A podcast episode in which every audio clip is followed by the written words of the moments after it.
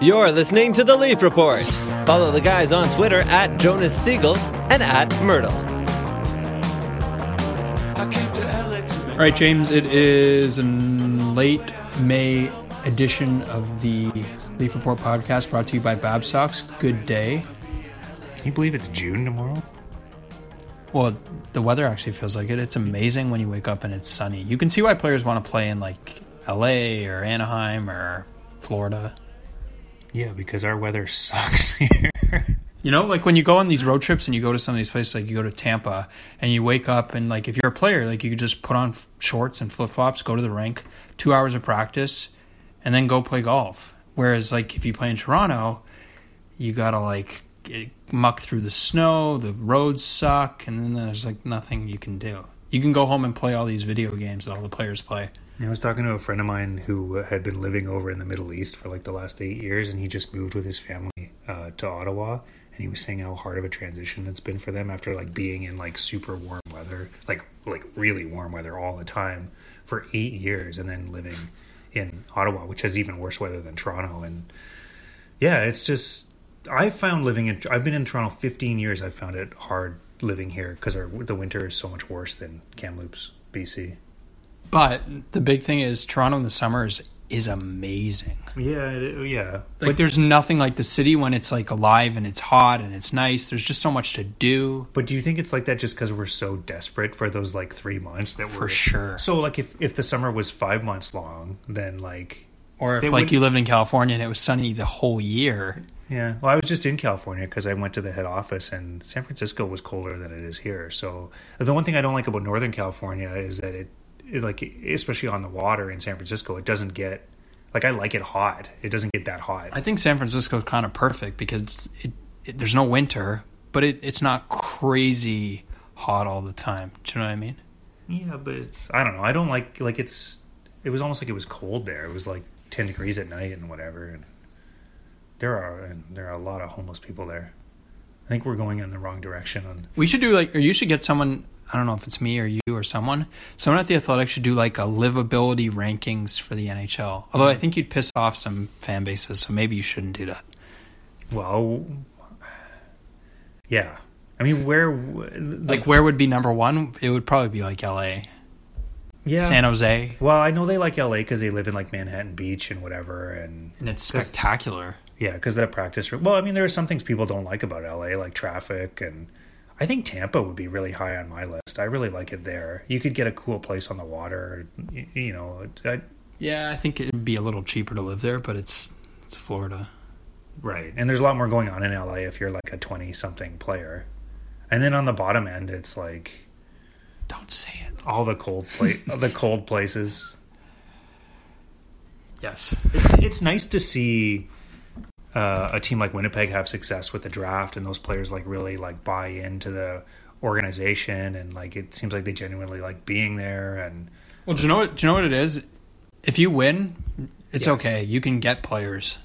right, right, and that's what like you look at Toronto's one example, but like a lot of bad franchises, like they don't win, so they attract players.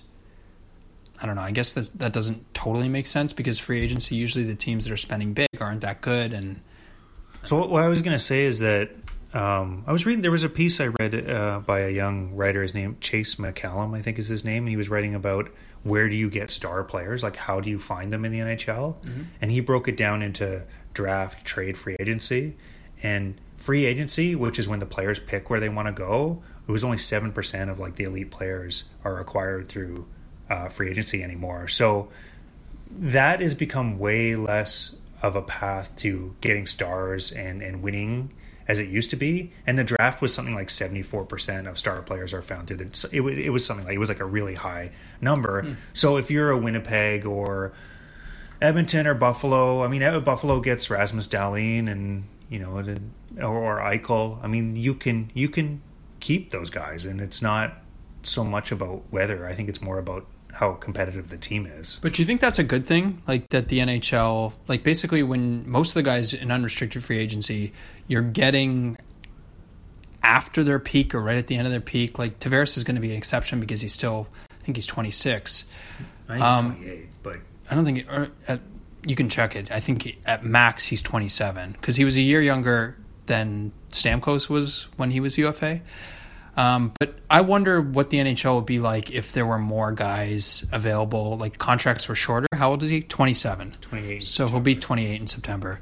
Um, but like, what do you think the NHL would be like if the contracts were shorter and like in the NBA, good players are available in their primes all the time in unrestricted free agency, whereas the NHL, like Tavares is like a unicorn. It doesn't happen. So is that because of contract term limit, or is that because players don't want to be locked in for a super long time? They changed the contracts. It's four and five. So like That's you can only you can- that's the max you can do.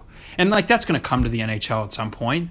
And I just think it would make the league so much more interesting because like you'd have players who are good in their peaks available. So I wrote this is going to seek into our um, our uh, one of our first topics. Um, I talked to a lot of agents and some front offices about how do you decide whether you do a bridge deal or how do you decide if you do a long-term contract with a player right out of their entry-level deal so when they're 21 or 22 years old and they're a really talented player how do you decide if you give them seven or eight years or if you give them two or three and you saw my Nylander piece. I kind of looked through. Here's the comparables for Nylander that got long term deals. Here's the comparables for, for Nylander that got bridge deals, and some of the reasons why they got bridge deals and some of the reasons why they got long term deals. And it was it was actually really interesting listening to the reasoning from agents about it because. Like if you're a Nylander or name any player that's that's coming to the end of their of their their entry level contract, it to make the most money, it probably makes sense to sign a short term deal. Mm-hmm. Like you should probably sign like a two or a three year deal because you're gonna by the time you get to let's say you're 22 like Nylander, you just say you sign a three year deal. Kucherov's a good example. Panarin's a good example. Uh, by the time Nylander gets to 25, his body of work, the seasons that he has had, are probably going to be really, really good, and he's going to be able to earn a lot more than he would if he signed seven or eight years right now. So if you're just trying to make the most money and you're not worried about the risk of potentially getting hurt, you probably should just take short term deals as a player. Well, because like you're gonna do, in theory, two contracts. Like you're gonna do if you did a long term deal, let's say seven years, eight years, It's going to take you to 30. and then you'll do a three or four year contract. So what's going to get you more money if you do the short contract up front and then the long contract after, or vice versa? Exactly. And like exactly the, the way you said it. But couldn't you make the case for bridge and long term deal that you can make the same argument for both? Like you could make the argument by giving him a bridge deal. Yeah, we don't really know how good he is, so we're going to go short just to kind of hedge our bets a little bit. But you could also say with a long term deal, yeah, we're going to go long because we're going to kind of gamble. We don't know how good he is, but if he is really good, this is going to be a home run for us. And like you've seen a lot of teams, at least in the last couple years, basically go that model. And like like I Victor Rask come to mind in Carolina. They signed him for a long deal after And he's just okay. He's just, but like they're trying to like hit. Like the Leafs did it to some degree with Jake Gardiner, where it's like you're just you're hoping to kind of hit a home run. Like, do you think there's a, any conclusive way to go? I mean, the teams, you have to evaluate the player, what you have in them, as well as you can. Like the Scheifele contract is. Uh, Awesome. Barkov, like I was looking at the Barkov one, and it's like they signed him so early. He had only played, I think he only played 100 games in the NHL. He signed in midseason January, I think. Like, um, you know, uh, yeah. Anyway, It's like five point nine. I right. think. It's 5.9, and he, you can make the argument that he's one of the best 10 to 15 players in the league. I think, Right, I and so and so, like you, you compare him to Matthews. Matthews is going to get double. Right. That's how good a contract it is. Right. Exactly. And Scheifele's the same way too. And like Scheifele was probably a Hart Trophy candidate or pretty Right. close to it and a Conn Smythe candidate if they would have went to the final. So one of the questions I got, I, I put out a, a mailbag discussion forum for people to submit questions if people want to go on, on theathletic.com. Um, one of the questions someone asked me was, would you rather have Scheifele's contract with what he makes or the contract that Matthews is going to get with, with what he makes? And it's like, man. But what what that shows is that the earlier you jump on it, the better. I mean, but in the Leafs case, they can't, they couldn't jump on Marner and Matthews any earlier than they like. They can't sign them an extension until July one. So Well, they could have done it with Nylander. Yes. Although we don't. Well, actually, we do know that they could have done it. Like he would have done it. I think last summer. Like he was open to it from the sounds of it. right, and they probably they I don't know. It's You probably could save a little bit. Like if they had, I don't know. Like if let's say what's saving. So like if they had offered him five by seven, He probably says no. So what are you Seven saving? million a year or No, no, five no. million a year? Five million a year. He He would say no. Yeah. I So, think like, with all you- of I find with these things I like to I think you have to know the team and know how the way that they're thinking, Mm-hmm. which is harder to do with the Leafs given it's the front office has turned over and we haven't really seen them operate. And you have to know but I have some ideas on that that we can get into. And you have to know the agent to the extent that you can. And the best way you can know the agent, uh, Nylander's agent, Lewis Gross, does not really talk to the media, so it's hard to get to know him. But that we can get to know him through his negotiations that he's had in the past. Johnny Gaudreau was one. He held out all, of, missed all of training camp, uh, held out until two days uh, before the season started, and he got a lot. He got Didn't he get over seven? no, he got six, seven, five, but he had only played. I think he had only played two seasons. He burned the first year of his entry level deal by playing one game. I think he had like. I'm pretty sure he. I think did he, he left college. I think left college early. Played one NHL game that burned the first year. Then he played two seasons. He had a big final year, uh, and um, he had he had pretty close to a point a game in his his two entry level seasons that he played. It was he was so he earned more, I would say, than Nylander probably. He was also older. Yes, right. But that doesn't come into account. Like, well, I mean, maybe it does in some respects, but like if you're looking at comparables, they don't. I don't know. And the Pastrnak one is really interesting too because he had two really weak first seasons in terms of production, and then one really big year in the last year of his entry level deal. Um, and that's when, and then so he signed a contract for six point six six by six years. And it was in the fall before this year. Yes, right. And then he he, He hit he hit again, a massive yeah. year. Right. But so like from writing the story, and if anybody hasn't seen it, go to the Athletic and look it up. Um, subscribe. and subscribe. James will give you a discount if you contact Forty him. percent off if you send me a tweet. Did you kind of come to any conclusion as to what you think they'll do, or what kind of number you think they'll be able to get him at, or like, or even the structure of the contract is best? Like, I think you had wrote earlier in the year that you thought the long term deal was the way to go. I agree with that. But what do you think? So the problem with the long-term deal that I hit on is that to get to seven or eight years, you're going to have to go much higher on the cap hit. That's that's the reality. So Because if you're Nylander's camp, you're going to be like, Yes. you're paying us for when we're good. We're going to be really good. you're, you better pay us. taking a whole bunch of his UFA years. Whereas if you like the Leafs are probably only going to be comfortable buying two, maybe only one.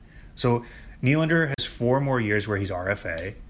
I think the options for the Leafs are either a three-year deal like Kucherov, and you and you figure he's going to be. The other thing with Nylander that stuck stands out to me is that you can't pay everybody like they're your best player. Like you can't. I, I the Leafs what does that mean? like they probably look at this and like, okay, Matthews is going to get massive number. Marner's probably going to get a massive number. We can't give everyone a massive number. And I think to get Nylander signed for seven or eight years, it's going to be a big number. It's going to be like seven, seven plus. So the question is like, But that's okay. Like, I mean, like Pastrnak signs his before this past year. Cap continues to rise. Yeah, I don't know. Is seven that bad? It's, And and let me ask you this as a follow up: Why does Nylander automatically get uh, less than Marner? The numbers aren't that different. that's going to be the internal evaluation that they make over. I wonder. I kind of think based on that what they try with Nylander is like a five or a six year deal around like six million. I think that would be a win. Yeah, But but but but, But he becomes UFA at eh, like and a, he's going to get paid, Right. and he can also leave. but you got him for five or six years. That gives you a lot of time to know what is this player. He's going to be 27 or 28 years old. You're going to know exactly what he is. I wouldn't do that if I was Nylander. I wouldn't do six by six or something. I'd want. I don't. Would you? The thing is, is that if you get that contract, that I think that I think like If I'm the owner, I'm going to outperform that in a year or two. But if you're yeah, if you're a robot, you're like. But if you're a person, it's like here's 36 million dollars. You are set up the rest of your life. You're going to be crazy. he's set up already, isn't You're going to be crazy from his entry level deal. Not really. From his dad. Like I mean, the family. I It's like, I don't know. Well, I, they had, don't they have like six kids or whatever? I yeah, I don't know. It's hard to obviously know anyone's family situation, but yeah, anyway, so like talking this through with a bunch of agents, it was really interesting, and like some of them were like, one agent described it to me as like, get get them enough money on that second contract that it's like they're set for life no matter what happens, but don't sign them so long that the third contract is inconsequential. right. Like, these guys who come to UFA and they're 31 Right. Or 32. or Like the whatever. problem with jumping in with an eight-year deal, if you're not Matt, like if you're Matthews, it's like okay, you're getting like some crazy, uh, or you're McDavid, you're getting or or Well, and you could even make a case with those guys that it would be better to take short-term deals and just keep cashing in. That's what that's what LeBron does in the NBA. He just does like one and Kevin Durant. They just do like one and two year deals, and then they just keep getting more on each deal. But they're heinously rich already. Like if like if he has a, if LeBron has a career-ending injury, he's gonna be he's still gonna be able to. But I'm saying like so McDavid. I don't know. I get, he would sign. I guess it would be a four year like whatever to UFA. no How team many will- years? No team will sign a four-year deal after entry level because no team is going to take you right to the doorstep. They're going to either be like they're going to either do three or five. No one's doing four. Like the, the Okay, so if McDavid did five by twelve, the next contract what would be? Right. You know what I mean? Well, yeah, it could be like 18 or well, who knows what we're at at that point. Yeah. The one of the advantages with going long for those guys is that you can massively front load the contract. Like if you do an 8-year deal, you the the first 2 years, like the first 2 years of McDavid are like 15 million or whatever. Like so he's getting a massive amount of money right up front. And you can't do that if you only do like a 3 year 3 year contract. Right. So they're like, if he did a three year contract for what do you say, twelve or I don't know. So anyway, this is the debate that agents are having is like, how do you work around this system? And so basically, what the one agent explained to me is that maybe get like a five year deal takes you to 27 you're still going to be at, in your prime you're still going to be really good and then your third contract is going to be could be an eight year deal and then all of a sudden That's you're smart. yeah and then all of a sudden you're getting signed for 13 years at pretty big money so I, I I could see Nylander's agent saying, you know what, like, let's do five years at six million. And I think the, the Leafs would be like, that cap hit's like pretty reasonable. We can fit everything else around six million. I don't think that's enough. It might be like six point three or six point two or like the Pastrnak had a better final season of his entry level but deal than Nylander's first three years and some are better. But the final year is the most important for comparables by far. And he had like 34 goals. He had 70 some. He was 12th in NHL scoring the third year of of his deal. uh, I think maybe even higher in points per game. So Pastrnak, like Nylander's year this past season, he was what like 50th in scoring or something. Like he wasn't 12th. Like so Pastrnak had quite an argument. Like there is a, definitely an argument that Pastrnak deserved more than Nylander. The question is like to what degree. Probably like what is hundred percent fair for Nylander is like six point five by six, something like that. It's a really it's a hard negotiation. I think that with Pridham and and Gilman on board, they're gonna they're gonna push real hard the other way. The Leafs are gonna try hard with these guys to get the numbers down. Well, why not go the full distance? Why not go eight? Well, because like I said, if do you see that one chart I put in there of like the more years you add, the higher the cap hit is. Like Yeah, and, but, like but but I'm saying so. Okay, so you're saying six by six. Let's use it as an example. Let's say I want, I'll give you seven per, but I want eight years. Doesn't isn't that better? for the team. Yeah. But the thing is, Nylander, Nylander's side could be saying it's seven and a half or seven point three or something. But isn't that still better than like what you're going to have to sign him to on that next deal? Or do you not worry about like don't you have to worry about that? I don't know. I guess these are the debates. I don't know. you do have to worry about it Because then the next one when you're hopefully still competitive, what is he going to get? 9? Like I think the percentage higher between a six-year deal and an eight-year deal, based on the chart that I put together, it was like thirty percent higher. Is what it was going to be. So like it's a you get a lot more dollars if you go longer than five or six years, and if you that's the like so. That's the thing. Like he's not going to take six and a half million over eight years or over seven years. Like there's no chance that's going to happen because they know the upside. But then maybe it, it makes sense for the Leafs to go seven and a half by eight and just m- try to maximize. Do you think it does? Like I don't know. We Like, don't I'm know how good is yet. I think that that makes sense for Matthews because I think Matthews like 100. percent You know the what he's going to be. Okay, so do you think it makes sense for Marner? Maybe depending on what the number is. Like I could see Marner's side saying, you know, like over the second half of last year, he was one of the top 13 scorers in the league or whatever. And Eichel got ten. Right. Draisaitl got eight and a half. He's his numbers are the same basically. right. So I did I did the deep dive on Nylander. I want to do it for Matthews and and Marner. So people just have to wait. It, those are really time consuming. Like I, people don't realize. I don't. I talked to a lot of people for that story. Like I wanted it to be. I want to have a good grounding in what maybe not what Nylander's agents thinking, but what other agents think of what you do in the Nylander situation. I think the Leafs are gonna. I think you what you do is you go in with two ideas. If we can get him for six or seven years at around six million, then we do that. And if we can't, then we're looking at bridge options, and you have an idea for what the bridge number would be. Well, what would a bridge? Four and a half, five. No, That's what Kucherov got, and his numbers were way better. I think he got four. Yeah, four, He had over four, 30 goals. He had 29 and 30 goals in his two seasons before the end of the entry level. He got four, six, seven, or something like that. So that the cap's going up. So Nylander, like based on the Kucherov deal, would Yeah, slot. So like you can go two ways with whether that deal was good or not. In the good way, no, it was bad. It was bad, but they, it was and it, wa- to. it was and it wasn't. They didn't like have it, a choice. it allowed them to be hyper competitive for those that stretch. but you know the difference between the Leafs and the Lightning, right? What's that? The difference is the Lightning are like must win right now mode, and the Leafs aren't there, aren't 100 percent there yet. So, like the Lightning can sacrifice their future in four years for right now because they're in the right now. I don't know if the Leafs are there yet.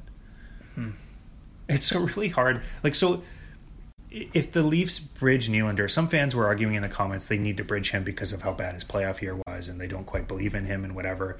If they bridge him at let's say 4.9 for three years, I think it would be something like that, or whatever. 4.9 for three years. Let's say that they do that. Um, he's up in three years at 25 years old. He's probably had a couple of 70 point seasons in those three years.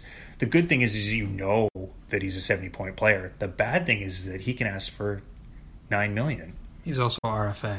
Yes, and there's arbitration and there's Well, but then maybe at that point, uh, I don't know. Like then at that point, you're going, let's say nine per for seven years. right It takes him right to the end of when he probably would be takes him to 32. right.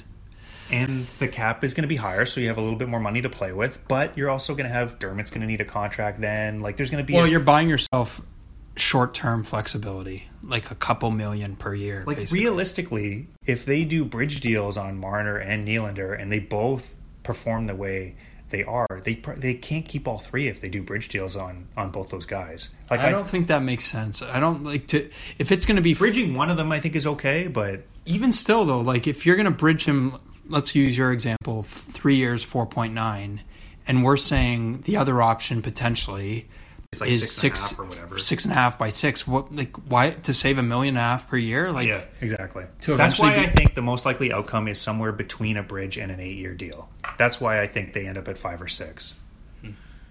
But uh, this could be a holdout. Like this could easily. And the other thing too, the Leafs need to worry about is if there's a potential offer sheet because I think that Nylander could easily get an offer sheet and the he could easily get one for like six and a half by seven or whatever.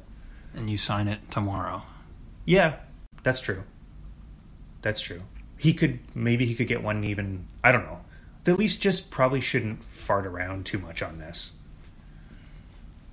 But I, it's it. I think this is going to be a really hard negotiation. Whereas I think the Matthews one is probably easier. Do we think that they'll do the like we think the Matthews one will happen whenever this summer. summer? But what about Marner? Because if There will anybody, be there will be discussions about it. They they will they will look into what it what it looks like. Like the thing with Marner that you worry about is that next year he could have eighty points. yeah, yeah, certainly And then- could. If he kept up what he did in the second half, he's he's a top ten, top fifteen He's going to be driving the first power play unit again, like probably even more than with JVR. And you can just see Marner. It's it's almost like his hockey mind is figuring out the league, like every month or so, and he's just so good with the puck. Like he looks like those guys like Kucherov and Panarin, and he looks like Kane Light or whatever. yeah, he really does. That's who he. That's the, What's interesting that's is, his like- idol on the ice. We think of like, it's funny that we kind of have now grown to think of Marner being a little different that way than Nylander. Like we still have this like unknown about Nylander, which is very legitimate because like I have no idea how good he can be. I think he can be. I think he can be like a Right. yeah. Yeah, I think that that's what it is. I think that the, the degree of certainty over them being a superstar in the NHL is Marner is higher than Nylander. And I maybe But but maybe that's but recency bias that Kyle Dubas talks about. certainly is. Well, it sort of is, but like I could also see a world where Nylander gets to a point where he's a star too, and maybe he's better, Oh, where he's better than A Marner. hundred percent. His his tools are like like he makes plays that are Well, unbelievable. he He's had- such a great player to watch. Well, and he has like some of Marner's passing ability, but he has a shot that Marner does not have. and he has they're both dynamic players in very different ways Yeah.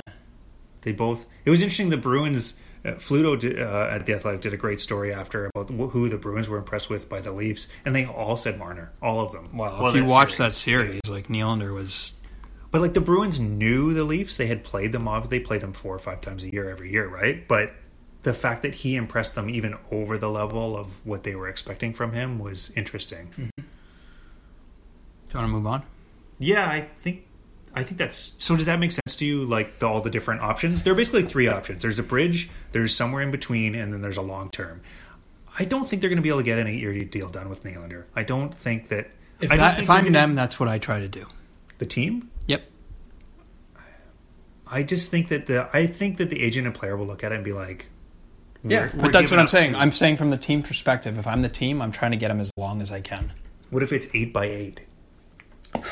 That's, That's what's going to happen. Is that they're going to like the push will be to make it too too hard to deal with. So I'm at the point where I would feel somewhat comfortable about a five or a six year deal because you are getting that's quite a bit of term. Like What's weird is like I would be comfortable somewhere between seven and eight, but once you said eight, I'm just like, oh, f- jeez.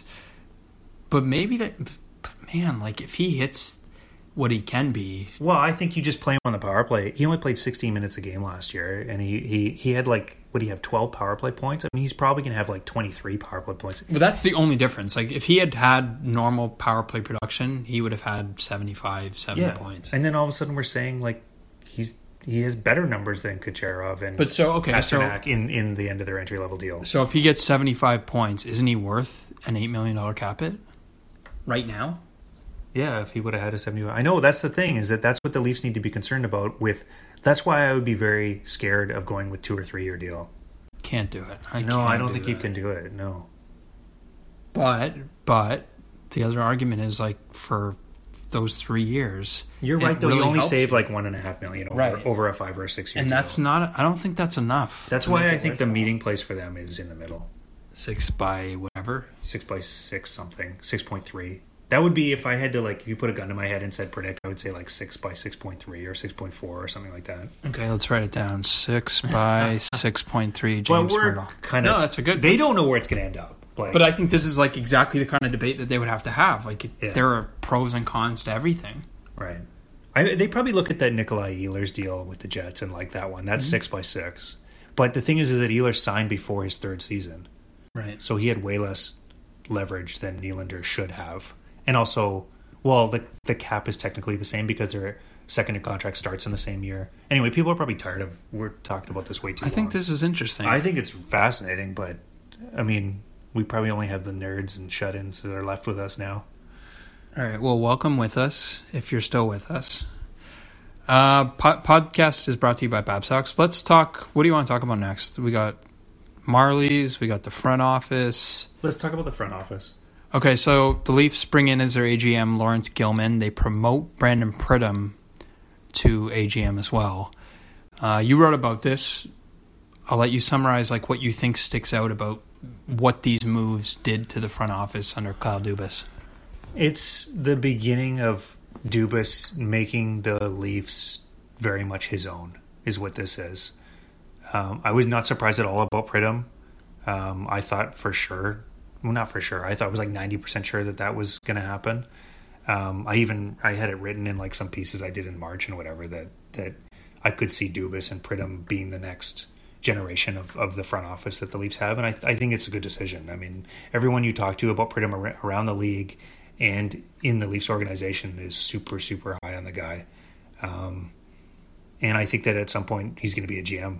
You know, in, in the NHL, I think he'll be a GM of another team in like five years, four or five years. Um, especially if the Leafs have have more success in the playoffs than they have so far.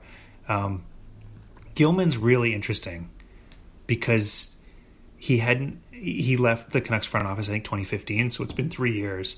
Um, he's been in the running for a bunch of GM jobs, and that's what he wanted. Um, I think Arizona, Vegas, and Carolina all talked to him. I think those are the ones. Um, great guy. I, I've talked to Gilman quite a few times um, at the drafts. Often I would talk to him at yeah, at the wall. You know, you go to the wall on the floor. I hate that thing. Well, I like it in that if you can get one on ones with some interesting people like Laurence Gilman. I can't remember what draft it was I talked to him at. It just feels too like people probably don't know what the hell this is, but it feels like paparazzi, Right. and we're like, So- crap. What it is is that during the draft, um, they split the ice into. They put up a big barrier at like the one blue line, like a huge barrier that we can't get across as the media, and we're stuck on the other side with like where our seats are, and then the floor that you see on TV with all the teams and tables and whatever, they're on the other side of that barrier, and then so for us to talk to the GMs or uh, anyone with the team, the director of hockey ops or scouting director or whatever, we have to go over this like big barrier that's up and like reach over, and you have to like stand on like a platform to get over. To, it's it's weird, but you get. I love the draft because you get access to like everyone in an organization is there, every agent is there, everyone in the whole league is there. I'm upset that I'm not going to be going this year, but the Athletic's going to have like 23 people at the draft in Dallas, and it's going to be the coverage is going to be unbelievable. We've been working on planning it for the last like month, and it's going to be outstanding. Um, but anyway, so that that's where I first talked to Gilman face to face, and I was just really, really impressed. He's uh, got a, a law degree uh, from North Dakota, I believe. Uh, he's from Winnipeg. Just a really smart guy. And in the story I did on Gilman, I talked to Mike Gillis, who obviously he worked under in Vancouver for a long time, and Gillis, who also has a, a, a law background, said he just he met him at some of the board of governors meetings when when Gilman was working for Phoenix uh, at the time, and and uh, when Gilman said when he got the uh, uh, when their names are so similar, when Mike Gillis got the Vancouver job, uh, Gilman was was looking for work, and he knew that that's the guy he wanted to hire just because he thought they were like minded, and he thought he was so bright. And uh, the thing that people should know about Laurence Gilman is he's not afraid to challenge convention. He's an older guy; he's fifty three, I think, and he's been in the NHL uh, with either the Coyotes or the Canucks for 18 years in a high ranking capacity, but he's someone who really thinks outside the box. He's someone he likes analytics, he likes um, making unique trades. He likes, you know, one of the things I think they did pretty well in Vancouver, if you look back at, is they didn't have a lot of bad salaries on that team that went to the final that year. They did a pretty good job of paying people what they were worth or less than what they were worth. Like if you look at the contracts the Sedins were on, they were very reasonable. Um, that's what I think about Gilman. I, I I don't know what's your take on. Well, so what it represents to me, we know Kyle Dubas is a big baseball fan, and what happened in baseball like a long time ago, I don't know how many years ago, but they just Ten. started 10, 10-ish, maybe a little longer than that. 2002 was Moneyball, So that's like 15, whatever. So that was the very beginning. Yeah, but what what they started doing is they just had front smart or smart front offices instead of feeling like we need to hire former players or like you just hired smart people even if they played or not. And obviously none of these guys have played at a high level, but they've all been in hockey and they're all smart. Do you know who played the highest level of those three guys? Gilman played at North Dakota. Was it Pridham? Yeah, I don't think Gilman did play at North Dakota. No, he went think- to North Dakota. Yeah, he was Okay. a lawyer there. So no, Pridham. Pridham. Pridham played one game of Junior A, I think, and he hurt his shoulder and didn't and couldn't play. But, so he had an injury just the same. Dubas had an injury and he couldn't play. But so that's like a change in thinking that the way it's been in hockey forever is like we need to have a former player and like the GMs just kind of rotated in and out of jobs because they had all played and Have you seen those charts where it shows like GMs of teams in the four major league sports and like what percentage of them were players and which percentage of them weren't? The NHL one is way different than the other three sports. I think I did a story on this when John Chayka was hired just on how the other sports have like this isn't even a thing but in hockey it's still like we need to hire former players and I don't know like why why can't you just get you you need smart people with the how complicated some of this stuff is The other thing too, and I got to be delicate with the way that I say it, is that hockey players often don't get any secondary education. Like Well, most this of them, stuff is really hard. right. Well, look at the look at we talked for half an hour about the Nylander bridge versus like that is so complicated. The all It's like you need projections and you need math and you need I would be using like- some big computer to like come up with like what makes the most sense and like what's the risk on each deal. And I'm, I'm sure the Leafs probably they got a lot of eggheads in the front office now that even before they brought in Gilman, they did. Pencil necks? no, eggheads. Pencil neck What's is the difference? pencil neck is like nerd. Egghead is like very smart. Egghead means like you're like got a giant brain. Huh. Odog calls you a pencil neck. That's a that's an insult. That that means you're a dweeb. I don't care what he thinks. but so like some of the We still got to get him on the podcast this summer. We got to get Odog Actually, that's a good idea. yeah. Um, but so some of the idea kind of circles back to that with Mark Hunter, in that how can you lose this guy who's like a scout and like you need to have a scout in your front office? Is that maybe a perception that's just not true generally that it's required? So I talked to some assistant GMs and GMs about what's the normal structure of a front office and like some people around the league were surprised because they looked at Gilman as kind of a capologist kind of guy and that's how they see Pridham as well. Uh, Dubas in the when in talking to him he doesn't see he doesn't see Pridham as only a capologist because he said he's he, he had a lot of he did a lot of work in the scouting side in the in the NHL, which hardly ever gets talked about. Um, and he doesn't see Gilman as only a capologist because Gilman's run AHL teams before. He's he's done like Gilman has done a lot of things, a lot. I mean, he's been in all kinds of different roles for 18 years in the NHL. Um, there's a reason why the NHL picked Gilman to be the guy that designed the expansion draft um, for the Vegas expansion because they just really respect his understanding of the CBA and all those things. So what Dubas did instead of wanting a head scout in an assistant GM role, which is kind of weird, is he got two really bright people that understand the CBA and understand the cap really well, which I think hmm. makes a lot of sense because you can hire a head scout who just focuses on scouting. You They don't do have those things. Like Dave Right. Morrison is their director of pro scouting, and now they'll just need a director of amateur scouting, right? right. Well, they have the existing. I can't pronounce his name. Jim Pala. Pala. Paliafito is their head of player acquiring or whatever they call it. it's like It's like a weird name. yeah, Um, personnel. so if Dubas wants to go a different direction with the scouting department, which I think he probably is going to, there's going to be some changes there and who's there. There's potentially going to be some changes in who's at the top of that pyramid. But that am, that's amateur scouting. That is contained in amateur scouting. It does not. You do not necessarily need an amateur scout to be an assistant GM.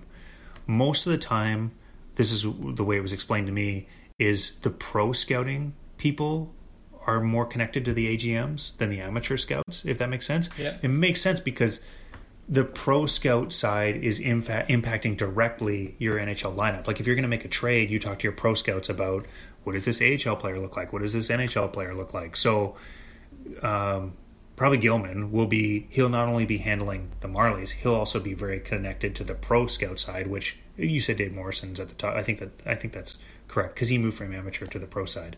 So that anyway, that was It's like it's like those guys are focused on the now, and the amateur guys are focused on the later, basically. And Mark Connor was basically focused on the later while also being the AGM.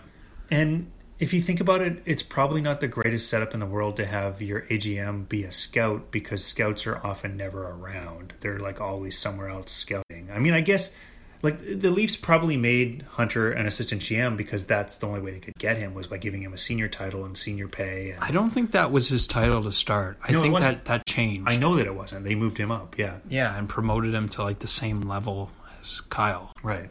Same pay. Hmm. So I've heard. so we're moving on. All right. I think. Is there anything else that you want to mention No, about I this? think- But like this just ties into. It, it, I mean, you look at Kyle Dubas, also a guy who's done other roles in hockey, hasn't played, but like he's done like everything else. He's been an agent. He's been a scout. Like he's been a GM. Oh yeah, read your story. Read Jonas' story about Kyle Dubas. Yeah. Thank you. All right. Um, Toronto Marlies Calder Cup final. Um, They look like they're going to steamroll their way. I don't know the Texas Stars that well, but they have some veteran guys, I guess. I haven't seen many things like this where a team wins. What is it, nine in a row to get to the Calder Cup final?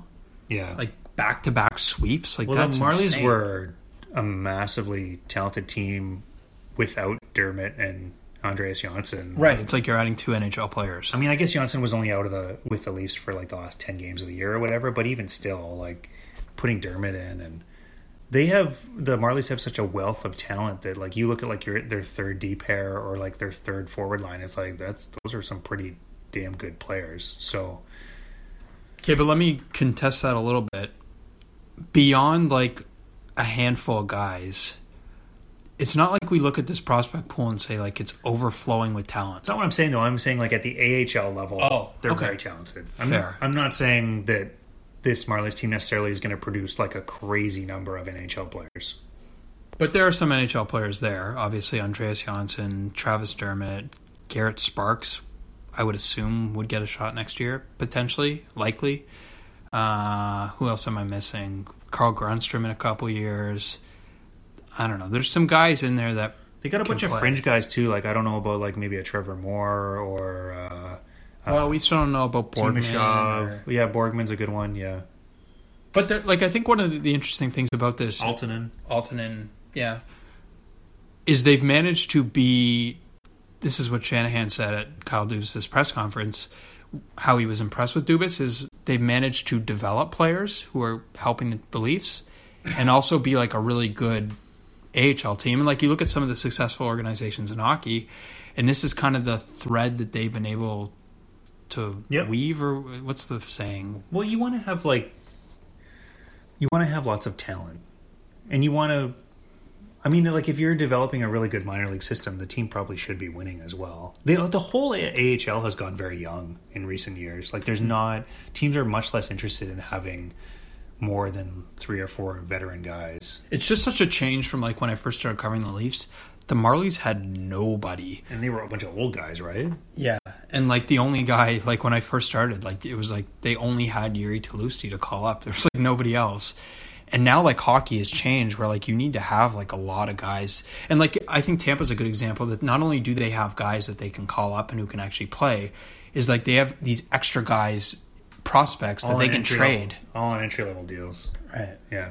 Yeah, I think that what people underestimate, the people that are skeptical of, of the Dubas promotion or hiring as GM or whatever you want to call it, his connection to the AHL and his understanding of how the AHL works and how player development works is so vital now with the way the league is. And hmm. like the Leafs have their superstars up front that we just spent all the time talking about.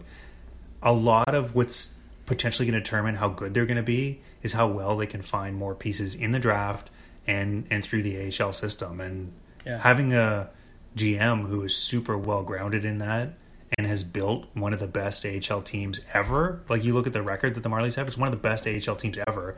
I think that that's that's a win for the Leafs. And um, was- I saw Todd Crocker, who who covers the Marlies on a day to day basis. He tweeted something the other day. It was something like the Marlies have played in like 17 rounds or something in the last seven years, or it's like some crazy number. Like the Marlies have been they've been good for a while, but the way that they were good before Dubas got there was kind of with some older AHL players and not as many prospects. Right. Well, because like you get to a certain point where you're just going to recycle those second and third tier guys around your core. You know what I mean? Like Yes. Connor Brown, Zach Hyman, all those guys are eventually going to come up for the next contract, and you're just going to have to replace them because you don't want to pay them. Right? Right. Like, and that's and that's the and you're only have more Connor Browns coming. right, that's the idea. Right. And if you don't, then you run into trouble and you become one of those teams. It's like you've got some stars and not enough around them, and they can't get it done. Yeah. And Chicago did that really well for a long time. Yeah. And now they've run into trouble. Well, yeah. That's another podcast. I don't know if there's a That's the Black Scott Hawks Powers. report. That's there is. Yeah, Is there? Scott Powers does a Does he? podcast. Yeah. Well, he did one with Brian Hedger for a long time, but then Hedger left to cover Columbus, so uh, maybe he doesn't do it because it's just him now. can just talk to himself for half an hour. All right, is there anything else you want to mention? I don't know when we're doing another podcast. I guess before the draft sometime. I think we should just keep doing them. I mean, we could do one just about the Marlies next week, maybe. Sure. I'm gonna we're gonna be at the games, and Yeah. are you coming to the game on Saturday? Yeah. And I got a couple stories in the works. Yeah. So we should watch the Marlies play these games, and well, well, uh, maybe we'll do one next week.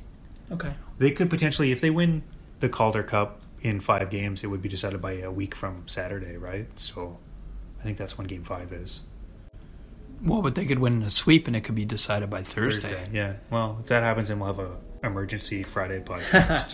All right. Stay tuned for that podcast again. Brought to you by Babsocks. Go get your Babsocks. Thanks for listening. Thanks for tuning in to the Leaf Report. Follow the guys on Twitter at Jonas Siegel and at Mirtle.